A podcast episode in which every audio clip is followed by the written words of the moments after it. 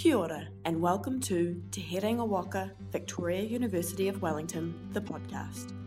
Professor of Theatre David O'Donnell spoke with three alumni working in theatre about their experiences and career highlights. This was recorded at an alumni event at the Court Theatre in Christchurch on Wednesday, the 21st of October. Tēnā koutou katoa, ngā mihi nui ki a koutou. Uh, I'm David O'Donnell. I'm from the theatre program at Victoria University of Wellington, Te Herenga Waka. Throughout the history of the human race, live theatre has brought joy and entertainment to the masses. Uh, live theatre, yeah, yes. And live theatre has made people think about the society that uh, they live in, and in hard times, it's given hope for the future. So it's a great privilege tonight to introduce three great Christchurch theatre makers um, who bring the joy of live theatre to Christchurch audiences, young and old. Uh, so Holly Chappell Eason, Melanie Luckman, and Dan Pengelly, uh, I'm proud to say, are all graduates of the MTA, the Master of Theatre Arts and Directing, that was taught for 15 years by Toi Whakaari, the New Zealand Drama School, and Te Herenga Waka Victoria University of Wellington. Uh, that degree doesn't exist now, sadly. It was a very intensive two year full on program taught by two institutions. So people who came into it had to get used to the idea of, oh, the rules are different over here. And we're dealing with very different sorts of cultures and different institutions, which is actually quite good if you're a director, isn't it? Learning to deal with different cultures. So um, uh, I should mention that this year is the 50th anniversary of Toi Whakaari, and it's also the 50th anniversary of the theatre program at Victoria University of Wellington, which was actually founded in 1970 by Professor Phillip Mann, who was a well known director and science fiction writer. Um, so it's just great that we've got this theatre focus for this Victoria University alumni event. So, just to very briefly uh, introduce our panelists, uh, Dan here probably needs no introduction because he, he's the artistic director of the Court Theatre, which we're in right here and now, and which has just released this amazing season for the next um, 12 months or so. Um, and Dan has assured me that he's quite happy to talk to you about that if, uh, if you've got a few hours spare. Yeah. Dan studied commerce and cookery in Canterbury before heading north to the capital, where he graduated with an MTA the aforementioned MTA.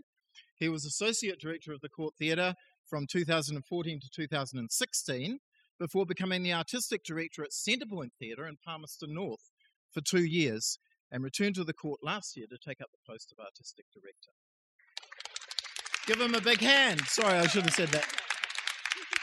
Melanie Luckman also holds an MTA, surprise, surprise, because I've already told you that, um, after graduating, she returned to Christchurch and took up the role of the Associate Director of the Court Theatre from 2012 to 2014.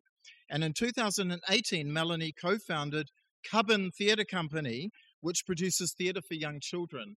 And Mel's just been telling me about this amazing theatre company that does theatre for babies and toddlers and, and children of all ages. So, uh, in addition to her role uh, as artistic director of Cubbon Theatre, she also freelances as a theatre director for grown ups. And her production of a streetcar named Desire at the court earlier this year was described by one reviewer that I read as an absolute theatrical triumph.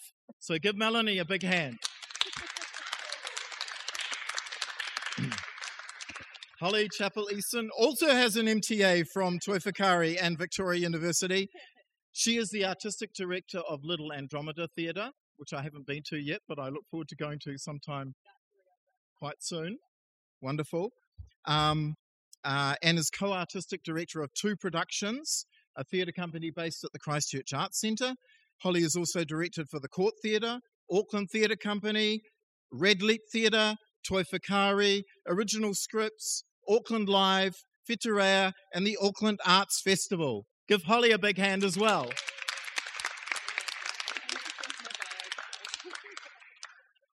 So, that was the introduction. So, um, the first question is uh, really about how you got started in theatre, why you got started in theatre, And um, yeah, what made, what was it about theatre that made you excited about going into that? Who would like to start? Mel will start. Thank you, Mel. Um, I I always did. I was just telling David that I did my undergraduate degree at, at Canterbury University, and um, I did a Bachelor of Arts and majored in English because the lectures were in the afternoons and they had no exams. um, and that was so that I could um, do as much as I could with DramaSoc, which is the Drama Society at the university. Um, and that's sort of where I, I started, and it was always my passion. And I did amateur theatre for 10 years. Um, and then I went and worked in museums um, and and sort of was a collection manager in museums for years until I kind of hit a moment in my early 30s when I was like, what the hell am I doing with my life? Um, and went, I have an opportunity while I don't have any children and I don't have a mortgage and I, you know, those such things to, to actually follow my dreams. And that's when I, it's not an advertisement for the MTA because it doesn't exist anymore, but that's when I found the MTA and applied and got in. And basically, for me, the rest was history. Like theatre's just always been a passion for me. I just once I found it at university, I I kind of never really wanted to. Yeah, what, what is what is it about theatre that is so makes you so passionate about it?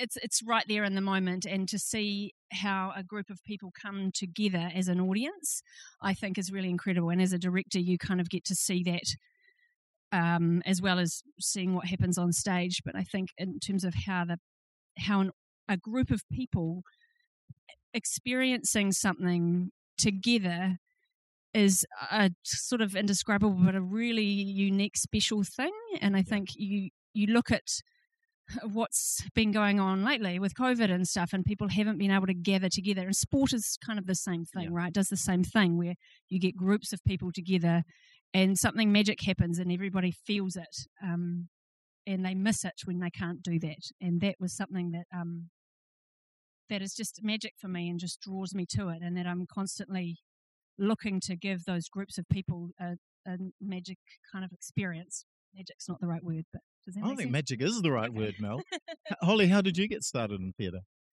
I grew up in rehearsal rooms as a kid. My my mum had a, an after school theatre school that she ran, and um, I actually started her on that. I went to Redcliffs drama com- school, and then I brought my mum along. I was like, she can choreograph, and then they kind of turned it into this big company. And I actually spent my whole life in rehearsal rooms with my mum being like, go home, go and do something else. This isn't what you want to do. There's no money in it. You'll absolutely never have.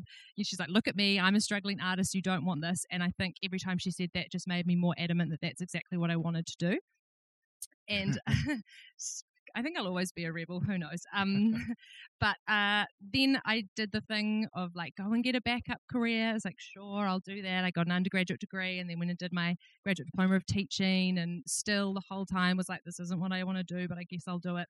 And then, similar to Matt, I found the MTA. My husband and I decided to leave Christchurch, go and study in theatre, and and actually make it our life's career, not just a thing that we did outside of our paid jobs kind of thing. So, but I think as a really young kid, I was like, this is what I want to do for my life. I just didn't know that it would be my career as well. So, yeah. Fantastic. Yeah. Thanks, Holly. Also, one thing I want to add to my bio, I actually t- um, am head of acting at NASDA as well. But, right. Yes. Because I've got one of my NASDA students here. So, yeah. Yay. And, uh, and Dan, how did you get started? Uh, I come from a very non-arts family. So um, live in North Canterbury, watch rugby, play rugby, um, and I did not fit in, and I was always bored. And then uh, when I was 13 at high school, um, they had a theatre sports club, and all my friends went. And so I literally went because I didn't have anyone else to hang out with. And for the first six months, I sat in the corner, terrified, but I loved watching it, and I just started loving it more and more. And then finally got up and did it, and uh, never looked back. It was just like, oh my god, this is way better than watching rugby. Um, and no, no offense to anyone. No, lots of offense. I don't care. um, uh, so I started doing that, and then um, I, I, went and studied cookery at, at ARA and did a commerce degree that took me five years because whenever a theatre thing came up, I would sign on to do a, be in a kid show, do rehearsals, and, and I just wouldn't attend lectures for three weeks while I was in rehearsal. Um, and uh, because I thought I should get a proper job. Um, and then um, I got an events management job, and I remember the day where I decided this is not my life because I was in the mosh pit of 2,000 Canterbury uni students drunk in costumes. I was sober with a rubbish bag in the middle of the mosh pit picking up their rubbish. And I just stood up and I was like, this cannot be my life. and um, the ne- that night I went home and I remember hearing about the MTA course from Alice Canton, who was worked here and was at, at Toi Whakaari. And uh, I just went and Googled it and sent an email off. And I think I heard back from you like a week later going, oh, yeah, applications are open and you can come for a day. And that was it. I just was like, fuck this, I'm going to give it a try. And that was, I was 25 and it was a two year course. And uh, I had my house deposit saved and uh, I was about to buy a house, and I was like, no, I'm going to spend that on my masters, and uh, gave myself three years so that by the time I was 30, if it wasn't working, that I'd go back to event management. And was it worth it spending your house deposit on a theatre degree? Absolutely. yeah, I've got a house now, so it worked yeah, out. it worked out well. Yeah, yeah. Mel, what's the um, what do you enjoy most about your current role? You know, as artistic director of Cubbon Theatre and and and being a freelancer? You know, what do you enjoy most about that? Um, I I love being able to, I guess, choose what I do with my art. You know, and um, yeah, like being a freelancer, sometimes you have to take a gig. You know, Yeah. um, but I am, I guess, privileged to be in a position where where I can choose what I want to work on, and um, and yeah, and founding Cubbon um, was also sort of finding Cubbon and finding finding the thing that really made me passionate because I felt like um, Cubbon we make work for under fives. That's sort of our thing at the moment, um, and to just see what a difference it makes an audience in an audience like that. It's it's with an adult audience. They're polite, you know, like you don't really necessarily know what they're thinking. Um, but with an audience of babies or toddlers, if they don't like it, they will tell you. they will go and go somewhere else. They will leave the theatre or they will cry or they will. But if they like it, oh my God, it's just amazing. It's just um, so incredibly rewarding to see the look on their faces. And when you see a like a six month old baby that is calm and regulated and engaged with a performer on stage and you can just see this look in their eye that they're absolutely it's they're not just sort of glazed over at bright lights and you know shiny costumes or whatever when they're genuinely engaged with with the artist it's it's just mind blowing and you see the the reaction of the parents and stuff to say I've never seen my child um, so quiet or so engaged with something or they made a sound I've never heard them make before or any of those kind of things. You were just telling me about how important creativity is for the development of the human brain. yeah. But, You know, how how does theatre contribute to that creativity? So there's um, there's a lot of research being done nowadays because of um, the development of, of technology and things. You know, you can learn so much more about the human brain. And I don't know if any of you know of Nathan Wallis. So he he is a, a neuroscientist and an educator who's done heaps of work around um, children's brains and and brain development and stuff. Um, and so they've learned so much more about how different things affect the brain and how the brain grows and stuff. And in young children, if they can have creative experiences when they are really young, it's not that. I mean, part of it, I guess, is sort of growing audiences for the future. You want them to come to the court theatre when they're 25, you know. um, but it's it's it's about giving them beautiful um, artistic experiences that genuinely connect with them so that it fires off their synapses in their brains and like literally grows their brains. Because they're seeing things that they've not seen before. They're seeing things in a different way or they're hearing music that that is beautiful or is um, that connects with them. And that can calm them and regulate them and um, and sort of like literally opens their minds. Do you know what I mean? Like it's it's quite incredible. I could go on about this. No, that's really inspiring. Holly, what do you enjoy about all of your different roles at NASDA and Little Andromeda and um, Uh, I think for for me, my I've got a few goals. One one of them is that uh, arts becomes part of everyone's everyday life. Um, and my other big thing is about growing the makers and the audiences of the future. So I really don't want live theatre to to die and to give way to things like Netflix and Neon and all that kind of stuff. As much as I also love those things, um, so for me, Little Andromeda does that by it's a risk share venue. You can put on a show with absolutely no financial risk. Maybe you've never put on a show before, but you can give it a go. Um, teaching at NASDA, I'm training the future artists of the country, the future theatre makers, the future art leaders of this country. Um, and our work at Two Productions is very much about that as well, like really building that emerging sector. I would love Christchurch and New Zealand to be a really thriving arts cultural capital of the world, and um, that's kind of what everything I do is about. Right. Uh, yeah. when, uh, with two productions, what what was your aim in setting that company up? Exactly that, basically. Yeah, yeah. yeah. So um, us making work. I mean, twofold. One is is developing the audiences of the future. The other thing for me is that theatre has the opportunity to actually change and affect people um, in a, in a way that can be it could be something really political or it could be something as small as like um, hug your mum, like tell your family you love them. I don't know, something like that. So we wanted to make theatre that activated people to change or grow or um, be more active in their lives and aware of their surroundings and themselves within the world, um, and also develop the artists and audiences of the future. That's fantastic. And uh, uh, Dan, you know, having given up your, your house deposit to um, do a master's in theatre in Wellington, um, you know, you've got a very nice little day job now at the court. So, um, how's that? Uh, tell us about what that's like.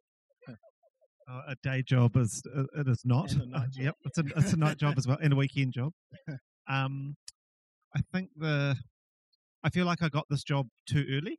Uh, to be perfectly honest, like I feel felt like it's a job that it's only reserved for fifty and sixty year olds after a, a big career and, and and a lot more experience than I have. Um, but I think the thing that I hold, being in this position, is um, that I, I, get to curate. So if I'm not careful, I become a gatekeeper.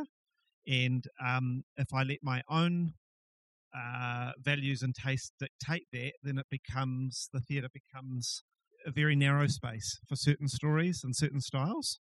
And um, I feel like the thing I hold is I want I want to open the court up, and it has to be a place where a diversity of stories can be told and that anybody can come in, whether they be child, adult, senior, um, and feel like they connect with the story, um, or that there's something for them, or that uh, or that they could anybody could come knock on the door going, "I would like to work here." Um, so for me, it's about opening up, and it's also about reaching out um, to connect with others, um, and like hearing hearing you two talk. Like for me, I feel like the thing that's always drawn me to this and, and gives me the inspiration each day is I feel like because um, I was a court theatre ambassador when I was 16, so for about two years I got free tickets to every show, and I think during that period, you know, as a as a young man, and I hadn't I didn't come out till I was 19, but um, I realised that there was something different for me that that my friends weren't saying and so when I was watching plays, I was experiencing other people's lives, other people's perspectives, and realizing, oh, these people are different than me. And then realizing those some of those characters are the same. And I think I think it taught me emotional intelligence to go, oh, you're different, I'm different, but sometimes love or family, connections, relationships are the same thing. So for me, theatre and why I do it is because it taught me to express myself and I believe that if we all learnt that properly, Parliament wouldn't be such a shit show, um, and and countries wouldn't attack each other, and people wouldn't fight. They would they would try and listen and understand first before assuming or attacking. So that for me is I'm like I want people to understand each other better. That they leave a show going they're a little bit closer to understanding their mum, something like that. Yeah, so theatre is a great teacher of empathy, and um, and we really need a lot of that at the moment. I was just going to ask all three of you about uh, what what have been your career highlights so far. You know, what what have been the productions or the moments or whatever where you just thought this is amazing, this is you know this is kind of life changing, or you know what what have been your career highlights? I, I have one. Um, yes. So I'm a, I started as a court jester. I'm a I'm a comedian. I like I like making people laugh and celebrating life. Um, I was supposed to finish at the court as associate. Um, I can't remember which year now, but I- I ended up staying a year longer. And Elsie Edgerton Till, who's a wonderful director and theatre maker from Canterbury, she was supposed to come over and direct a show called The Events, and it's a drama about. Um, it, it never says exactly where it was, but um, it's about a, a, a mass shooting and a young man that goes into a community and, and shoots a whole lot of people. And it follows the story of the choir master who's trying to come to terms and understand uh, him. And uh, there's a lot, there's a, qui- a different choir on stage every night representing that. Um, but it's a drama, and I never, for the life of me, thought I would direct something uh, about that sort of content. Um, it scared the shit out of me. Uh, I was not, as I said, I was not supposed to direct it. She had to cancel because she was in Sydney. I then had to take her place, and um, I literally went to rehearsals every day for the first two weeks, thinking I was a fraud. Going, why am I doing this? I am wasting everyone's time. Um, fortunately, I had two incredible actors, and um, by the end of it, uh, I was told that that was the best piece of work I'd ever done, um, and that I was wasting my time with comedy. Um, so, uh, and uh, yeah, for me, it spoke to being like, oh, it wasn't about making people laugh; it was about the other emotions and the other part and the hard bits about being a human, which I actually felt really comfortable exploring. So it was exciting that people, uh, I made people cry instead. So uh, yeah. so hard. Um, I think I have a few. I, I have a few shows that I really love and cherish because they just felt like really anarchic and really young and like wild. And I like those. Like we took over the whole of St Kevin's Arcade in Auckland, which is like a strange kind of shopping mall on K Road, and we took over like twenty shops. And we just got this huge bunch of actors together in Auckland, like everyone who wasn't working at the time, and we're like, let's just make something like real anarchic and, and political, and like it'll be awesome, and we'll encourage people to vote and get political and it'll be great. And yeah, we just made this wild show where people came in and they got given a job and they we basically made them work. And each room was like a different area of this big company. So that was wild. And then uh, in two weeks, uh, at the end of next weekend, we're about to open the permanent little Andromeda, which I feel really excited about because that's been three years in the making. The first year it was a, a marquee on a gravel lot. Then last year it was a pop up on the terrace for like six weeks that just kind of then no, never stopped. And now we have walls and a dressing room and a proper a proper seating block and um a proper bar and our own bathrooms and all these things that we just kind of like only dreamed of three years ago when it was a when it was a marquee with nothing. Um, so that's exciting. And then oh god, I don't know, millions. Where did the name come from, Little Andromeda? That's a Michael Bell thing. He loves space. Oh, yeah. And this is why I always call it Little A rather than Little Andromeda because I'm not quite as interested in space as he is. But um, but um, he wanted to pitch a space cabaret for the original uh, venue that we imagined, which was much much bigger. And so it just became it was Andromeda was what he wanted to call the theatre. And then when we did the pop up version, we were like, let's just call it Little Andromeda. And now it's kind of called Little A, and all the space theme is gone, and it's a completely different thing, but the name is stuck. yeah. It's such a great name. I just think it's really memorable. yeah. And It's kind of poetic, so I love it. Yeah, it Yeah. keeps the history of the space, but will Yeah. make no sense when you come in the doors. Yeah. Yeah. Mel, career highlights? Oh yeah, there's lots. There's lots. I think it's sort of um I think clocking the growth, I think for me is, you know, like when I go, Oh, this is a next step, that's cool. You know, like my masters my major project for my masters was Hamlet and that was a play that I've always wanted to do. And when I got to do that and you know, I was like, clock this and, you know, like notice that this is that this is really a special moment and it was. And then you know like getting paid to do a shakespeare to do the summer shakespeare you know like i was like clock this. This is a really significant moment. This is your first time getting paid to do theatre you know to direct for theatre yeah and then sort of getting do some of my dream shows like you know constellations that i did here a few years ago with just an incredible cast and you go that's a really special special um rehearsal period you know and you go clock this this is really special and then getting to do Streetcar Named Desire at the beginning of this year and go, this is a classic. This is such a massive play and something I've always dreamed of doing. clock this, you know, and and just remember these moments because they're all, you know, sort of on this really cool journey. Getting to do our first Cubbon show was massive, and it's selling out before we'd even opened. And go, oh, okay, we've hit something here. You know, we've hit a need here that nobody else is doing. People, parents want this. Um, that was incredibly special, you know, and seeing those babies and stuff was incredibly special. Every Cubbon show is just unreal, you know, like 10 babies in a room is just so great. it's just so great. Um, yeah, and then getting to do, I'm doing once, um, which will be my first musical at the court. Well, no, my second musical at the court, sorry. Um, and that is going to be incredible. I'm really looking forward to that. And, and I think everything I do now, I don't know, I just try and um, make them all special, if that makes any sense. Yeah. Yeah, that makes a lot of sense. Now, um, COVID has had a huge impact. It's closed theatres all around the world. How has it impacted on you in Christchurch? Um, well, it's affected everyone. Um, one of the big things that came up, which disturbed me, was um, you know, COVID's happened. We can't gather safely together. Um, we need to then move online onto onto Zooms and and recording and, and releasing. And and I'm sorry, I'm just like fuck that. Sorry, no, that's not at all what we're here for. There is TV and film and neon for a reason, and they have huge budgets. If you put a theatre play on stage, like you have even the National Theatre Live, who do that, they spend they have a department of like eight people who work on it all year, just that, just turning a play and capturing it and putting it online, let alone marketing and whatnot. But what we offer is live connection, is gathering with other humans and sharing a story around the campfire, if you will.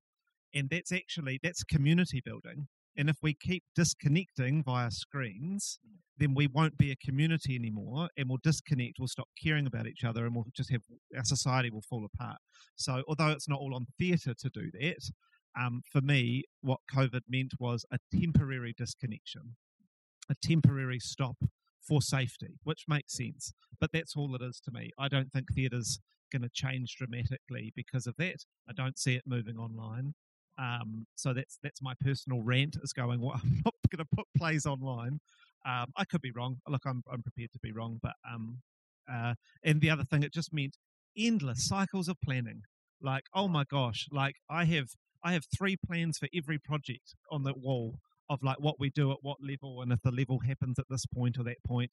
It is just it is mind numbing um, the amount of prep, and so that that for me is just I think the biggest thing I can share with you is how thankful I am for our staff and creatives who are willing to be creative in that space to go, how do I do four different versions of this, but I'm still got the same amount of hours and the same pay, and I'd normally only have to do version A. A few, a few things I've noticed. One, one great thing to come out of COVID, well, maybe not great for them, but great for Christchurch, is that a lot of artists have come back here that were living and working overseas um, which I think is really exciting. So we've got a real influx of, of creatives in our city, which I hope means more work generated. Um, I was thinking about what you were saying, Dan, as well, because when we reopened with Little Andromeda, we're very small, so we could reopen very quickly. Um, and we set up all the streaming gear and you know, we said people, if you if you don't feel safe, feel free to stream. And we put our first lot of tickets up online for in the actual theatre and they were just gone in like 10 minutes. Mm. And what we was just shocked by was how desperate people were to get back into theatre to see stuff, maybe more desperate than they'd been pre lockdown. Um, and actually, no one wanted to watch anything online. Everyone was like, nah, don't stream it. I, I just want to come instead. So the option was there for people who didn't feel safe, but actually, what everyone wanted was just to get back into the theatre and watch something live, like anything, which was really exciting. I mean, I think Christchurch has always struggled in terms of funding um, and patron and donor support and things like that in the arts. That's it's always been tricky down here. But I'm hoping what COVID did, the silver lining of it, is make people realize how fundamental the arts is. And I think we can already see that in more funding coming in from the government through CNZ and stuff, which is still highly contested and difficult and all of that. But I hope that keeps up, that the that the appreciation for the arts keeps up. And that hopefully more artists want to stay here and not leave. Yeah, and, and in terms of your your um, teaching acting at NASDA, how, how how was that affected by COVID? How was that, Lucy? yeah. uh, teaching acting on Zoom sucks. Yeah, really sucks. Um, the whole the joy of acting and learning acting and teaching acting is responsiveness and working with your scene partners and fellow actors and doing that through screens is just really rough. Um, they did really really well and it was really awesome that we could keep that training up but it was it's nothing like being in the room together and figuring out problems as you go and having everyone's voices being heard it's it's very surreal to have an acting class where you only hear your own voice um, and not all of them so yeah it was it's i mean you'll know it was pretty rough yeah Yeah, I had a similar experience. But um, Mel, COVID for you um, in your company? Um, yeah, it was it was it was a little bit rough for us. We lost some work through festivals and things like that. Um, but we were also lucky in that we were sort of going into a period of development and um, anyway, so so we had sort of there was a big gap there for us anyway, which was just lucky, really. Um, but yeah, we were the same the same about the online thing, especially for our audience being under fives. We were like, we don't make stuff for kids to watch on screens. We just don't, and we're like, we're very clear that that was, you know, that's cool. If you, my, man, my kids lo- watched a lot of screens, so you know, not against that, but we were like, that's not what we make. That's not what we do.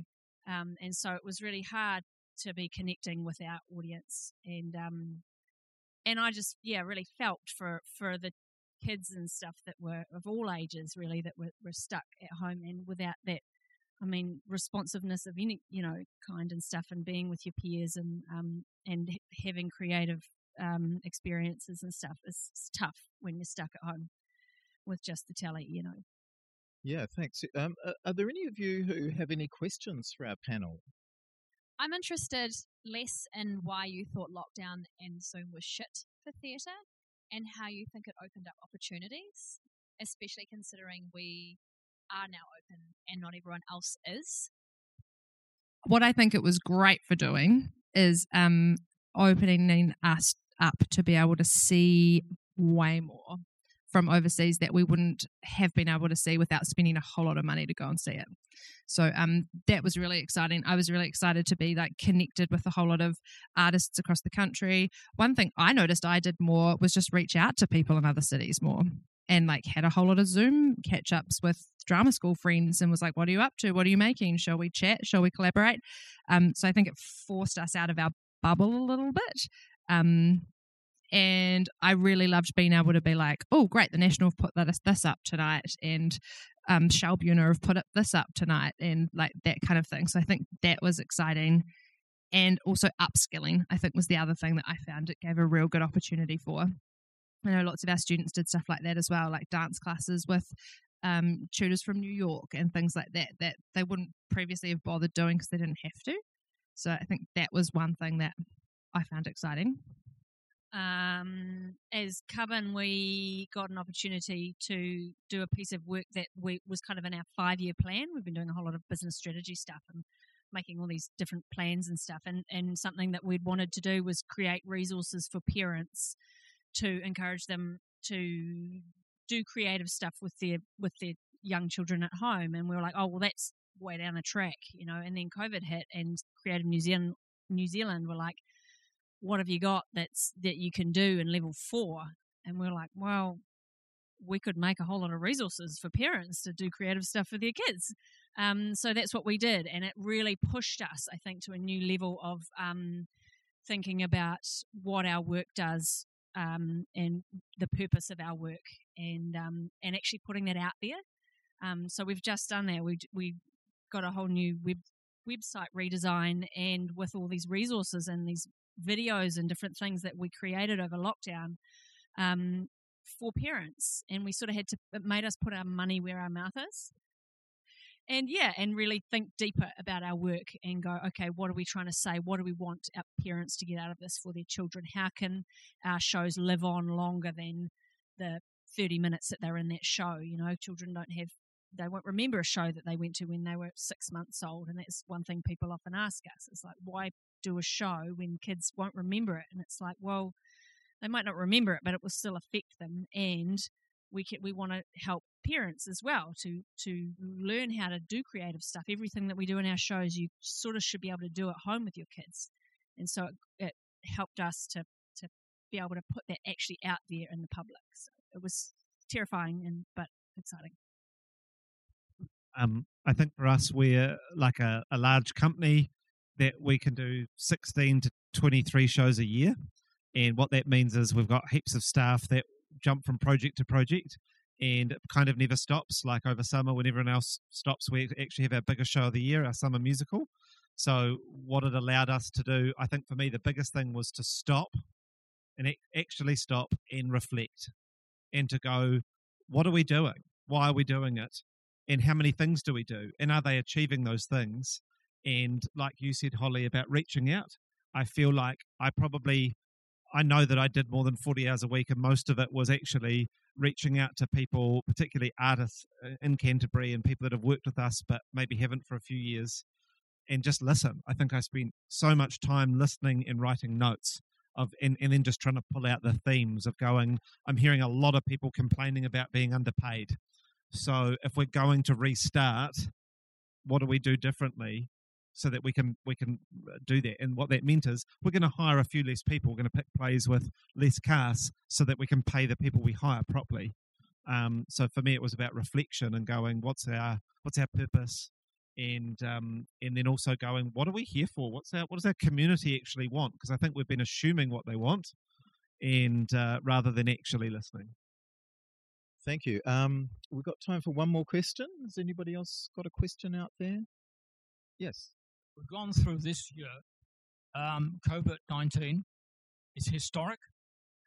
I'm wondering, in all the notes that you and memories that you have of this year, how many of it will still be possible to put on a, a play, plays in five, ten, or 15 years' time that could, for the next half generation, bring home what we've been through? I mean, is this a dream or is it possible? I think it's absolutely possible, but I think the development of a good play takes anywhere from two to five years. Um, obviously, it, it, varies from playwright to in, in different processes, but I, I, personally think if we're gonna, if we want a good one, it will probably be about five five years away before we see it on our stages. Similarly, we had a, a show here called EQ Effing and we had it programmed last year. You know, and that's what eight eight nine years since the earthquakes here. Mm. Um, so and it took that long for it to come out. And also, if, if you're going to write about it, it's because you're affected by it. So I think you also have to process the effect, being affected by it, before you can maybe start fully trying to tell the story and share it with others. So I think about five years is my guess. Um, I'm interested in that though. I'm, ex- um, I don't know if excited is the word, um, but to see to see what comes out of it you know, and to see what art does come out of this experience because it's it is it's completely life changing, like and society changing, isn't it? And um and I think that that it will come into theatre, and I'm I'm really intrigued to see what happens. Yeah, I wonder if we won't have shows that are necessarily about COVID, but that have come about because of what we realized we missed during that time.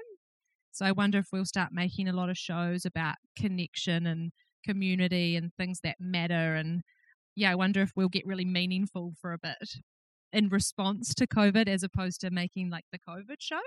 But I, I think it, I, I mean, inevitably it's going to affect the work that we make and the questions that we ask with our work. Um, yeah, I'm excited to see what what comes of that just realized I, I answered from the perspective of the court, whereas I feel like there will be artists possibly with pictures for you next month about COVID. Um, and I also think TV will be a lot faster than us because they have more money. So they will resource it quicker and fully so that they can have three writers and dramaturgs work on it, whereas our process is a lot less funded and it's a lot slower. Yeah, absolutely. So, I, yeah, I reckon stuff on TV might be even the end of this year, start of next year. Look, um, I I think uh, from my perspective as a Wellingtonian, Christchurch is an amazingly creative place. We saw that after the earthquakes, when it was actually the artists that started rebuilding the city first, from from what I could see, um, and visiting Christchurch and seeing those amazing murals and performances all around the city. Uh, I think Christchurch shows the way. It's an inspiring place. And I think these three people who have spoken to us tonight are incredibly inspiring leaders in Christchurch. So please give them all a big, big hand and thank you very much.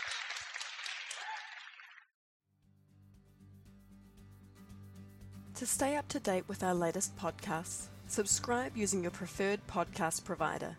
Thank you to Te Koki School of Music alumni Stephen Patton and Kenyon Shanky for the use of their music. From Te Herenga Waka, Victoria University of Wellington, haere rā.